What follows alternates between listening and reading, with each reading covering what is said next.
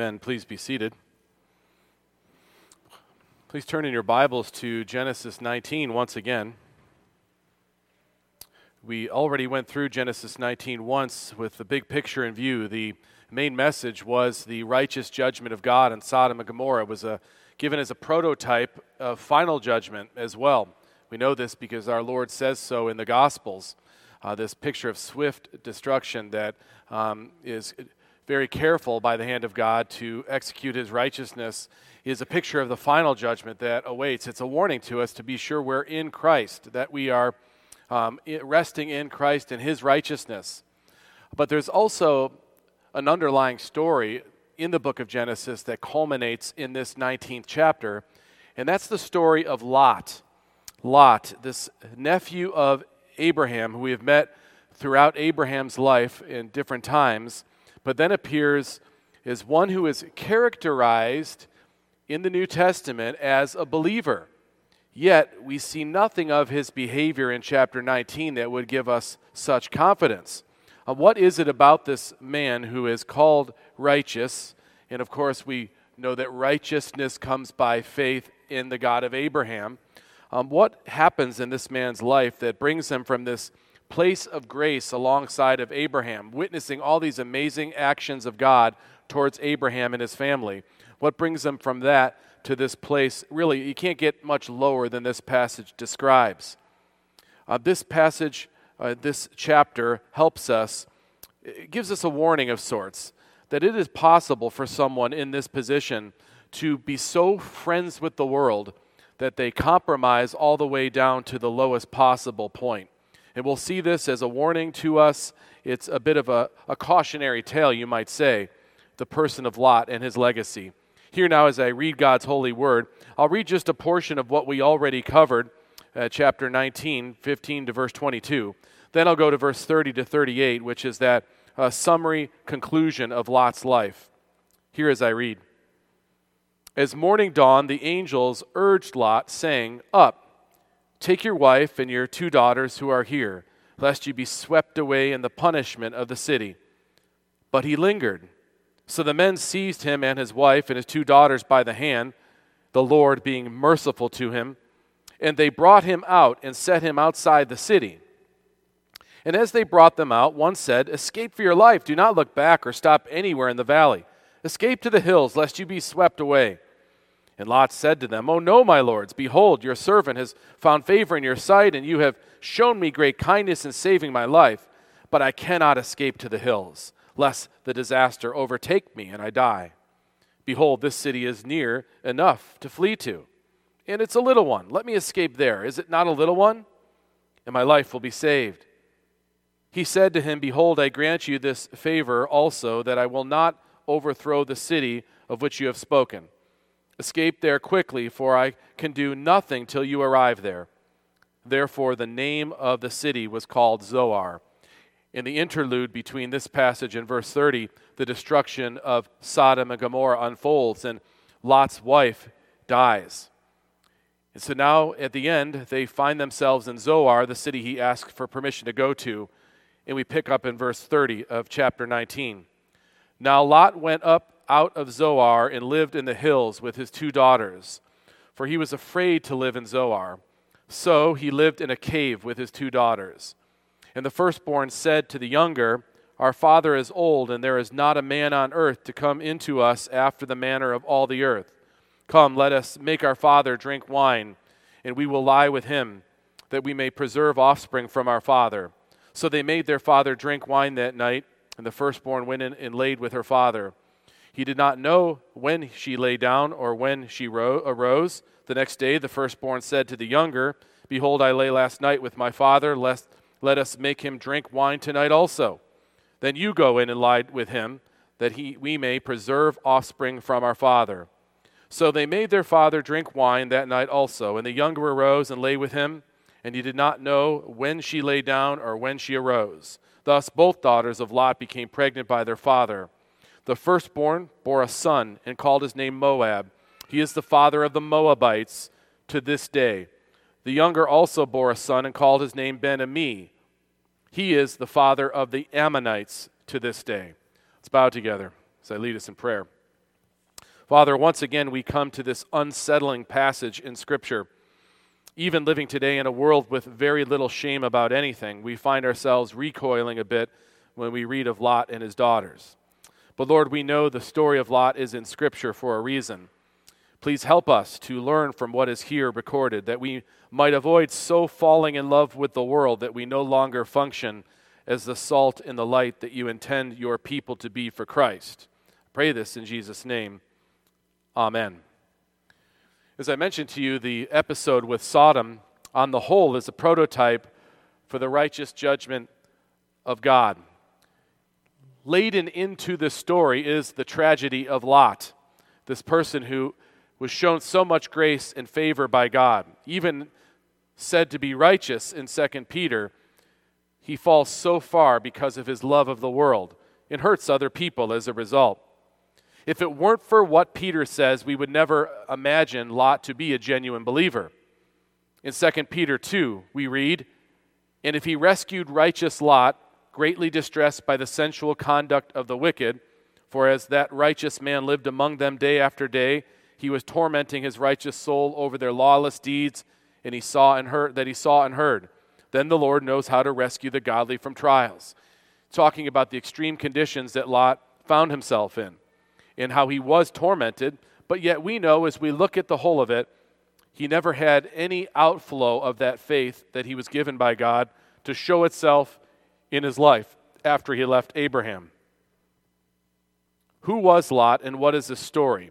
Let's consider a brief survey that puts it together with what we have read in chapter 19, brings us up to speed, so we can fully appreciate what happened in his life, what declines occurred, so that we might gather some warnings for ourselves.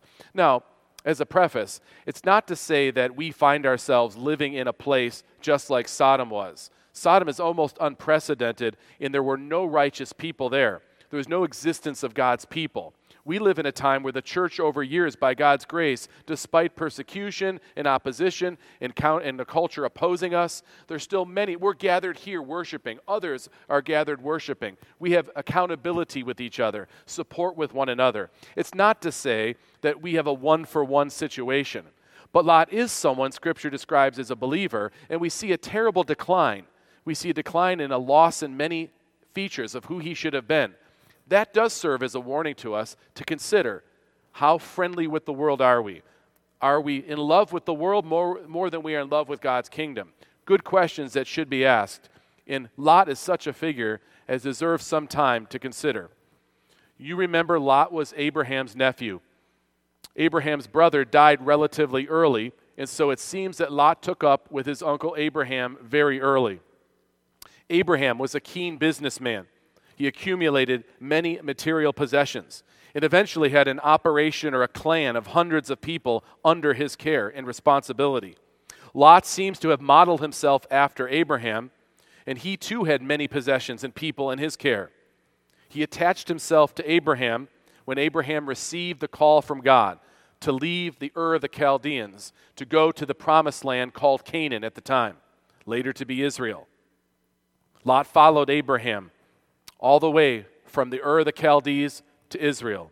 Then, when the famine came and Abraham made the choice to go to Egypt to find food, that whole episode that almost cost him everything, Lot followed Abraham and went and saw that all unfold. Lot watched God miraculously deliver Abraham and Sarai out of Egypt and back to the promised land. Lot follows Abraham back to the promised land. And they had even more stuff when they got back to the promised land. This is God's gracious provision for them. Abraham was a new man when he came back, and he now thought differently about the promises of God. He saw things eternally. And he said to his nephew Lot, We have too big a crowd, too big of herds now, and they're starting to get on each other's nerves. Let's split up now. You take any part of the land you want to take. I will take the left if you take the right. If you decide to take the right, I'll take the left. Whatever it is that you want, you take it. And this is an interesting moment because it says in Genesis 13 Lot lifted up his eyes and saw that the Jordan Valley was well watered everywhere, like the garden of the Lord, like the land of Egypt, in the direction of Zoar. This is where the cities of the plain were, where Sodom and Gomorrah and other cities were located, right where the, the Jordan River goes into the Dead Sea. And this was, of course, before the time that Sodom and Gomorrah were destroyed, as Moses notes back in Genesis 13. So Lot chose for himself all the Jordan Valley. Now, it's a place that was established. And Lot journeyed east. Thus, they separated from each other. Abram settled in the land of Canaan, while Lot settled among the cities of the valley and moved his tent as far as Sodom. It says in the older versions, pitched his tent towards Sodom. So he was choosing to go to a settled city that already had people there. Abram was going somewhere to settle. It says in verse 13, back in Genesis 13, now the men of Sodom were wicked, great sinners against the Lord. That's a point to note that Lot chose there to settle. That's where he would live. And this began his extended difficulties. Some years later, Abraham hears that these pirate kings of the north were sweeping around the Dead Sea and pillaging and robbing various city states. One was Sodom and some of the cities around. And those kings kidnapped his nephew Lot and took them up further north. Abraham gathers a small militia, 300 some people. They go up and they capture back Lot and free Lot and get his stuff back, and others as well are liberated because of the risk that Abraham takes because of his nephew Lot. Now, when this happens, Lot is brought back by his uncle. And as he comes back, Lot got to witness Melchizedek, that Christ figure, that priest of the Most High God, come out and congratulate Abraham, give him tribute for who he was and what he was doing, to renew covenant with him, that he is the chosen one of God. Lot got to watch this about his uncle. Lot would have an opportunity here to change his course, seeing what he was seeing. Not only that, maybe even more powerful than that. You remember that the king of Sodom went up to Abraham after he had liberated all the people, not just Lot, but other people and stuff from Sodom. And the king wanted to give Abraham something to say thank you. And Abraham said, No, no, don't give me, I don't want anything from you. I don't want any possible way that I could be beholden to you. I am beholden only to my God. Lot got to see all this. He knows what Abraham thought of Sodom and thought of the king there. Yet, Lot decides that he's going to go back and establish himself even more. His love of the world had grown to such an extent at this point that he was willing to even go, after he's seen all that, back to Sodom. Kent Hughes says, in observation of where Lot's heart is at this point, with the passing of time, Lot perceptibly loosed himself from God's grasp allowing the fingers of Sodom to close ever tighter around his convulsing soul. He settles there, it seems like, for good. When we entered the first verses of chapter 19, we discover that he is now sitting in the gate. This means he was a town official of some sort. He was a man of some repute and probably influence. It says in Genesis 19:1, the two angels came to Sodom in the evening, and Lot was sitting in the gate of Sodom. This would have been like a complex, a welcoming complex where everybody was seen as they came and went. He would be sitting like in the office there with a window, being able to see who came and went because he was a person of some kind of repute. Now, we learn of the wickedness, the extreme wickedness of Sodom in our study of chapter 19. Lot and his family were thoroughly assimilated into that city. His daughters had been engaged now, they were engaged to two men from Sodom. Yet, despite living there, we know from what Peter says, and we sense a bit of it when he's trying to hide what the reality was uh, to the, from the angels. There's a discomfort in Lot when he sees the angels come. He's living there willingly. His family has their roots there. They're participating in the life there, yet he's embarrassed by the place. You get a sense of that torment. But despite a show of conscience, when he tries to protect the angels from the men of Sodom, Lot does the most disgusting and reprehensible thing as you see it unfold. In verses 4 through 8, the men of Sodom, both young and old, all the people to the last man surrounded the house. And they called to Lot, Where are the men who came to you tonight? Bring them out to us that we may know them. Lot went out to them. He said, I beg you, my brothers, do not act so wickedly. Behold, I have two daughters who have not known any man. Let me bring them out to you, and do to them as you please only do nothing to these men. If Lot was genuinely a believer, how could he have become so sick, twisted, and warped. It didn't happen overnight, and that's the point of the story of Lot. Friendship with the world brings compromise. Compromise has a great, great cost over the course of time.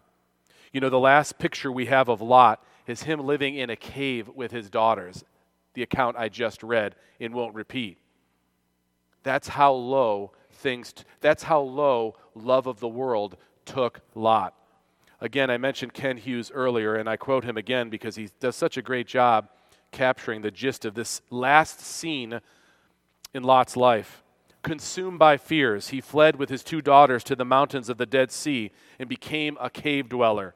Perhaps Lot feared reprisals from his new neighbors who trembled at the thought of another judgment from God on their city now because Lot was there.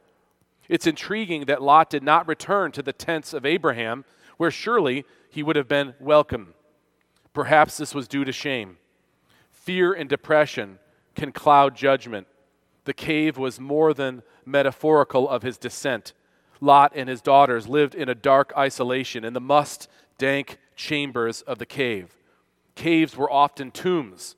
Spiritually entombed, Lot lived a degenerated, death like existence, sinking into ever deeper depression and corruption. It turns out that the offspring of Lot's union with his daughters would become the Moabites and the Ammonites. If you're familiar with how things unfold for Israel, these two become thorns in the side of the children of Abraham, his beloved uncle, in the years that come. In essence, Lot fell in love with the world at some point, and that love consistently led him to compromise. Later, the Apostle John warns Christians with these words Do not love the world or the things in the world. If anyone loves the world, the love of the Father is not in him. For all that is in the world, the desires of the flesh, the desires of the eyes, and the pride of life, is not from the Father, but from the world. And the world is passing away along with its desires, but whoever does the will of God abides forever. I want to, in our time together, consider what the cost of compromise was for Lot, and then draw some connections that we might learn from. You will see on your handout, I have four specific costs for compromise. And the first one is Lot's loss of sight concerning the eternal. He no longer has an eternal perspective. When you become friends with the world, which is fading, you start to see like the world sees, which is extremely and dangerously nearsighted. Doesn't look to the future promises of God, the future realities of God, looks only at the here and the now. And it's based on the sensual, what we taste, touch, and feel, and that it'll go away and we want to grasp at it because it might be gone tomorrow. And that becomes our perspective. This is what definitely started to overtake Lot's thinking and decision making. Unlike Abraham, who had learned with all his foibles for sure, had learned that Canaan, the land he would occupy, wasn't the actual ultimate Canaan he was looking for. He learned to look for a city whose founder was God. Lot did not learn this and was looking for a city that could meet his needs in the here and the now. Big difference in their perspectives. But when you start to compromise with the world and the world's view, you start to think like the world and you make your decisions on tomorrow, today maybe, but certainly not that far in the future. Eternity, that was not in Lot's mind as he was allured by the temporal beauty and the immediate opportunities that Sodom and the surrounding cities seemed to offer. He wasn't interested in starting a new civilization in the name of God. He wanted to join one that was already, uh, one that already had it all going on. He wasn't interested in molding the place that he was going to, but rather he was going to fit a place that already had its way of doing things. You know, most of our short sighted decisions come from a temporal perspective where we think like the world thinks, when they think all there is is today. Eat, drink today, for tomorrow we die mindset. And believers shouldn't have that view. We have the eternal city to look forward to. And that changes how we make our immediate decisions. But Lot evidences what happens when we compromise with the world. His values were focused on the here and on the now. And that clouded his, the rest of his choices that unfold from this point. He became invested in Sodom despite the growing decadence. He joined Sodom's value system rather than establishing or impressing upon Sodom his own. While it's true that Lot might have personally avoided the full depth of sin that existed in Sodom, he did nothing apparently to change it. He loved the comfort there, his family loved the comfort there, they loved the trappings of Sodom. Lot's hope was in a city that had human foundations, not an eternal city. You know, most tragically, this evidences itself in the life of his wife. You remember in the episode, verse 24 of chapter 19, the Lord rained on Sodom and Gomorrah sulfur and fire from the Lord out of heaven. And he overthrew those cities and all the valley and all the inhabitants of the city and what grew on the ground. Total destruction was happening.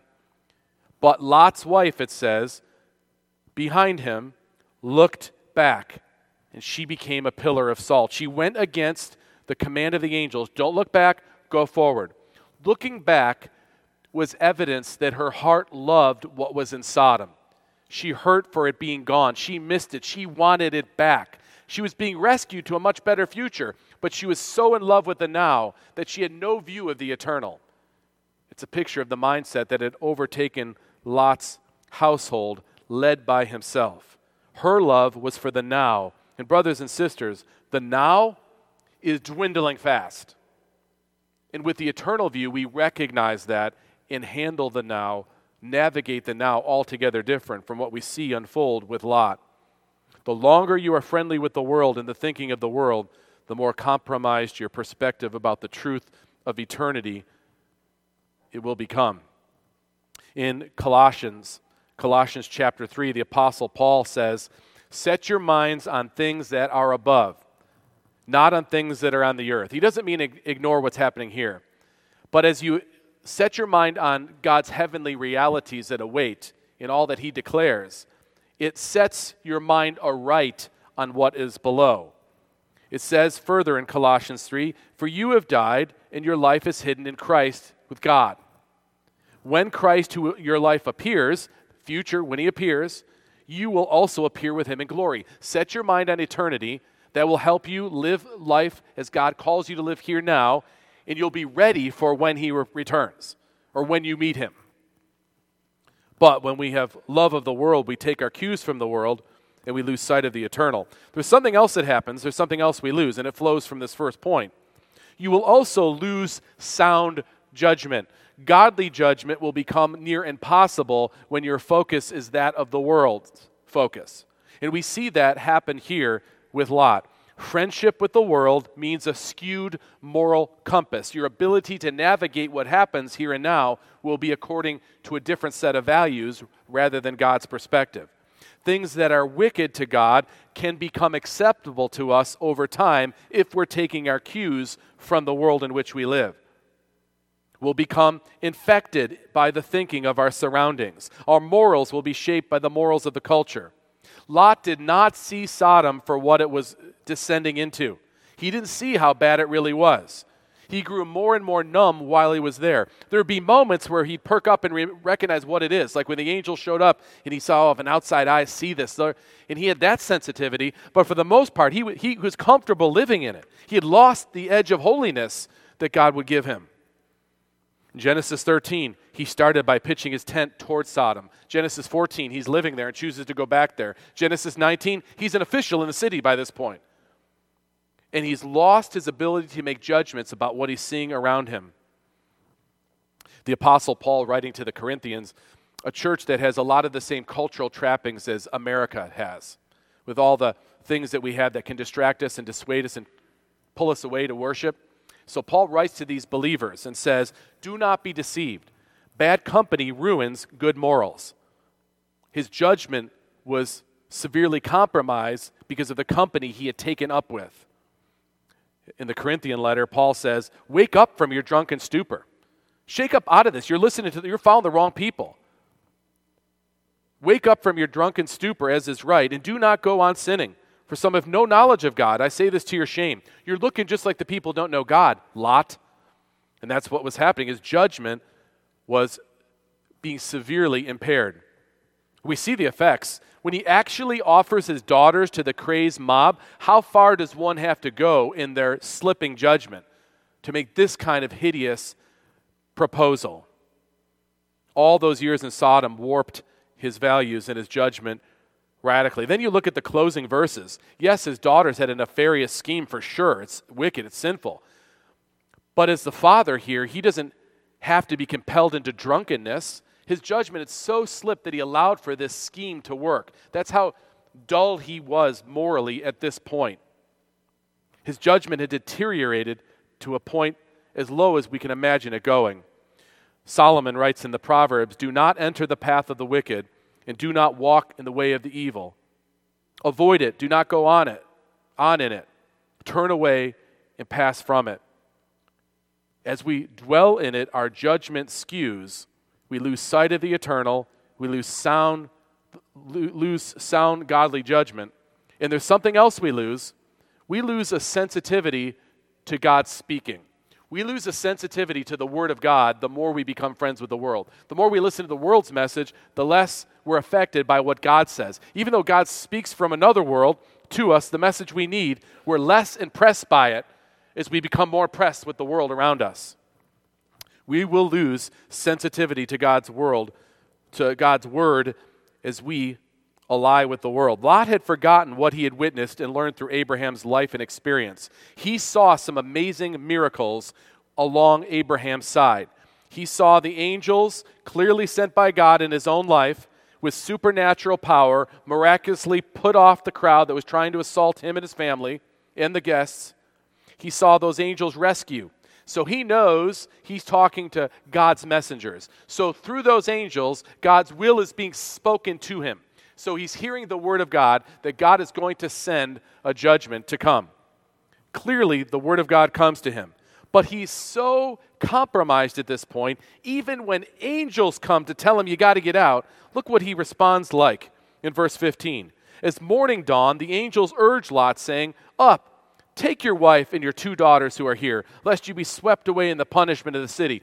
What a gracious word of God to deliver his family, to give him this opportunity to speak to him. But he's so desensitized to the word of God that he, he, it says next in verse 15, amazingly, but he lingered. He hesitated. He heard the word of God and he thought, uh, I don't know. Really? That's what he's saying by lingering there for, for sure? Because I really like it here. here I got to leave. He hears the word of God about a destruction that will come. Maybe. You see how desensitized he is to the word of God. In so much love with Sodom at this point. He just did not take God's word seriously. It gets worse in verse 17. And as they brought them out, one said, Escape for your life. Escape to the hills, lest you be swept away. The angel saying, This destruction is going to be so big, you got to go this direction. You're going to have to go into the hills, and you're going to go until you can't go anymore. This isn't like negotiable. Uh, this isn't something that uh, an idea the angel has. Is you got to do this to survive this. That's the word of God to him. And Lot said to him, No, no, no, no, Lord, my lords, I, I can't escape to the hills lest the disaster overtake me and I die. I, I got a different way. I heard what you're saying, but let me, I got a bet. I hear the word of God, but I got an idea for you. This city over here, eh, I can go here. It's closer. It's a small little city, a small one, right? Can I escape there and live? He goes from lingering and hesitating when he hears the word of God. Now he's haggling with God over whether his word is true. When we compromise with the world, we question God's word. I know God has his standard for marriage in the scriptures purity and commitment. But nowadays, you know, people are wiser now. They live together first, they have sex first. You know, I know what you say, Lord, but, you know, look what people are, come on. I know God's word says to honor his Sabbath day, keep it holy, set it apart, a day consecrated unto him and to the refreshment of our spiritual souls, as readying for a new week, a great gift of God to the people. I know the word says that and identifies that for us. But you know, God, there are other things I could do that day. You know, it's another day to do stuff for myself. Everybody seems to think that. Christians do too.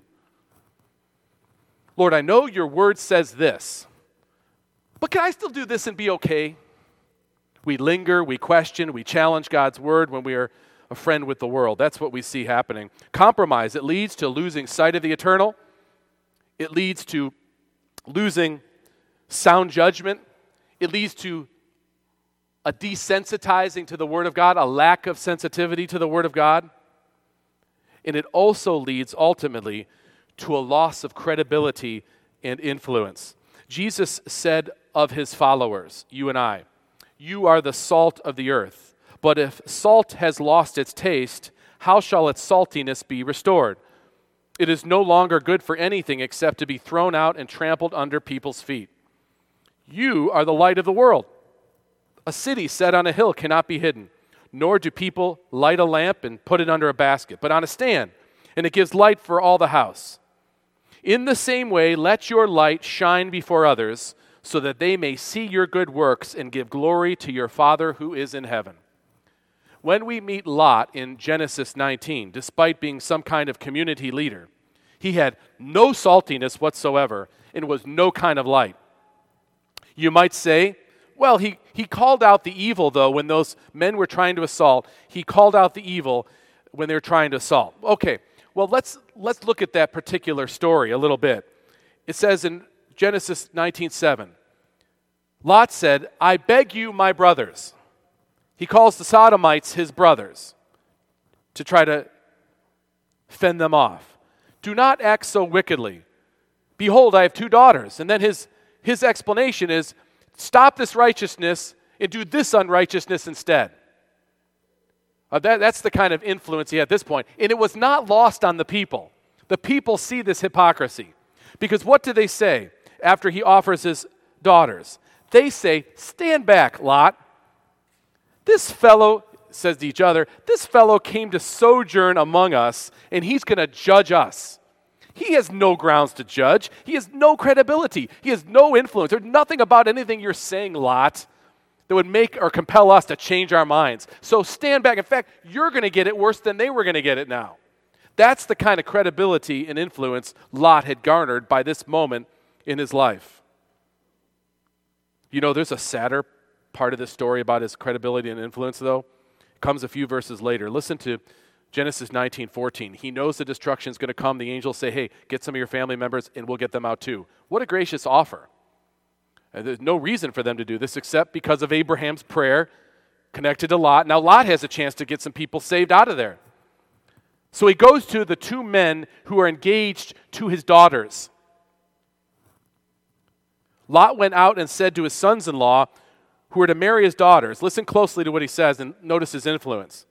Up, up, get out of this place, for the Lord is about to destroy the city. And I'll paraphrase what they said. The Lord? When have you ever said anything about the Lord, Lot? Ha! That's hilarious. And they says, but it seemed to his sons in law to be jesting. It was jesting because he never talked about the Lord to them in any serious way.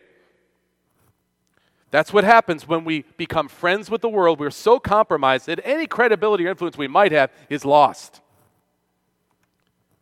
The word of Lot carried no weight with them. He had no impact on the culture around him. He had no impact on his sons in law. He had little impact on his own wife, who longed for Sodom more than a rescue, even. Maybe he chose to live in a cave because he knew at the end of his life that he had nothing left in the credibility tank. I want to pause for a moment and close with a few specific applications for us. The pause is this. Like I said, I don't think we are living in Sodom in America. There's lots of pockets that could be challenges. I think that many schools could be close to it, universities can be close to it, as far as the pressures they put on people to do certain things certain ways. So you ought to take real inventory about those places. Even corporations and workplaces could bend that way, but not the full weight of what we see in Sodom. But we should not underestimate how much of the world we take in. I know the amount of world I take in just on my phone. We take in a lot of the world, and we could be desensitized really easily. It wouldn't be hard for us to lose sight of the eternal with all the promises of the temporal. It's not hard for us uh, to lose our judgment when we keep hearing wisdom from the world telling us how we should look at this or look at that. It's not hard to lose sensitivity to the Word of God when it doesn't seem quite right compared to what the world's saying to us. I was thinking about this a little bit. You know, why would I be nervous about preaching Genesis 19? Like, if you get nervous about the pastor saying what the Bible says about homosexuality and condemning, if that unnerves you, you've been living in Sodom a long time, then maybe. Maybe we're just so sensitized to what the world says is right, even though the world's going to hell, that we're cringe a bit when we read a, something like. Now, we should cringe about the fact that all of us should receive judgment. That God's judgment is something that really uh, unsettles us because we know it's worthy. But if we're cringing because we're afraid to talk about it, that proves the point that we've lost sensitivity to the Word of God a bit. And finally, it's true that we lose our credibility and influence when we look so much like the world, nobody can tell the difference. And then we try to speak up on an issue, and they're like, Who are you? We know what you do about this. All of it is so relevant and so faces us so clearly. A few of the applications to take away. Are our values shaped by eternity? Is our hope like Abraham in the city with foundations who are made by God, the eternal city? We also ought not to, like Lot, underestimate how bad things really are in the world in which we live or how perilous they are. Lot consistently underestimated how bad things had gotten in Sodom. He lost sensitivity to the wickedness around him. And there's much in the world that can do the same to us. It desensitizes us. Now, none of the scriptures is saying that we should withdraw from the world altogether. In fact, we are placed here to have a certain impact. But there are times where we have to be realistic about the surroundings affecting us more than we're affecting the surroundings and withdraw from certain situations that only you can figure out in your life. It might be necessary for you for a time to make a change in where you're working or where you're spending your leisure hours or where your children are going to school or university, where you're going to school, who, who you're hanging with. Ask yourself the question Are you influencing your surroundings or are your surroundings influencing you? Act on your convictions when you know this to be true. If a situation distresses you in this way, don't stay in that environment. Would the people in your workplace, your neighborhood, your sports team, your dance club, your book club, your drama club? Will they know you're a follower of Christ? And will they know just by what you're saying or by the fullness of what you're doing as well? Think about this difficult one. When you instruct your children with the Word of God, do they take you seriously? Why or why not? What is our attitude to the Word of God when we hear it? Are we convicted by the word? Or do we try to convict the word?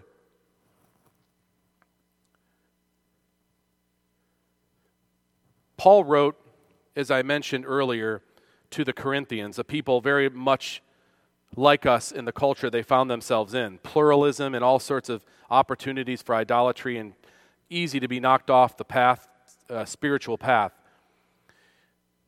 And when we think of someone like Lot, I can't help but think perhaps Paul had him in mind when he wrote these words in 1 Corinthians.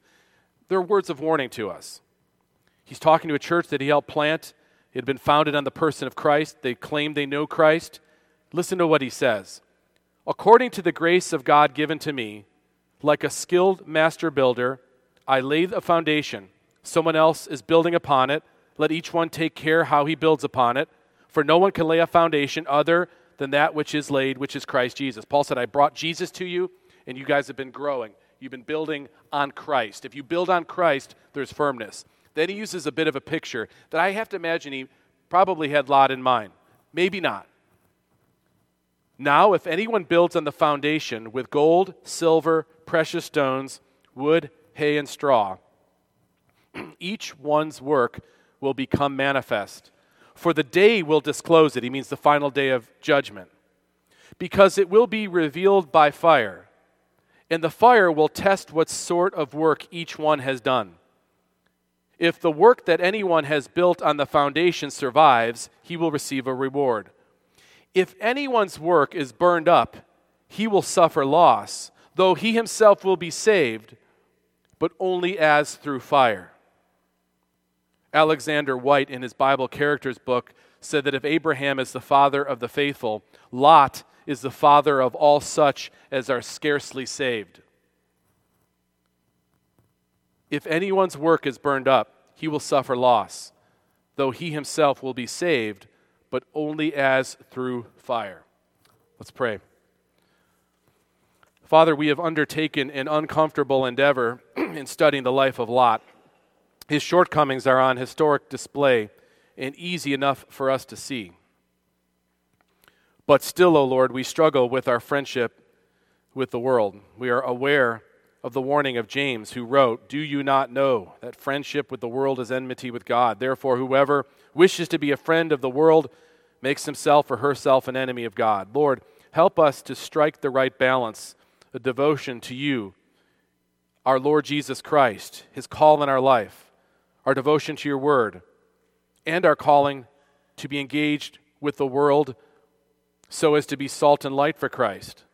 Lord, where we may be too engaged with the world and where we might be sliding into compromise, please convict us and help us to be refreshed in our devotion to you.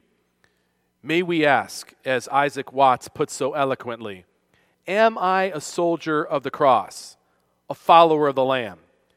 And shall I fear to own his cause or blush to speak his name? In Christ I pray. Amen. Let's turn to 573 and sing that hymn. Jeannie will play through it once so we're familiar with the tune. Let's stand and sing the first four verses of Am I a Soldier of the Cross?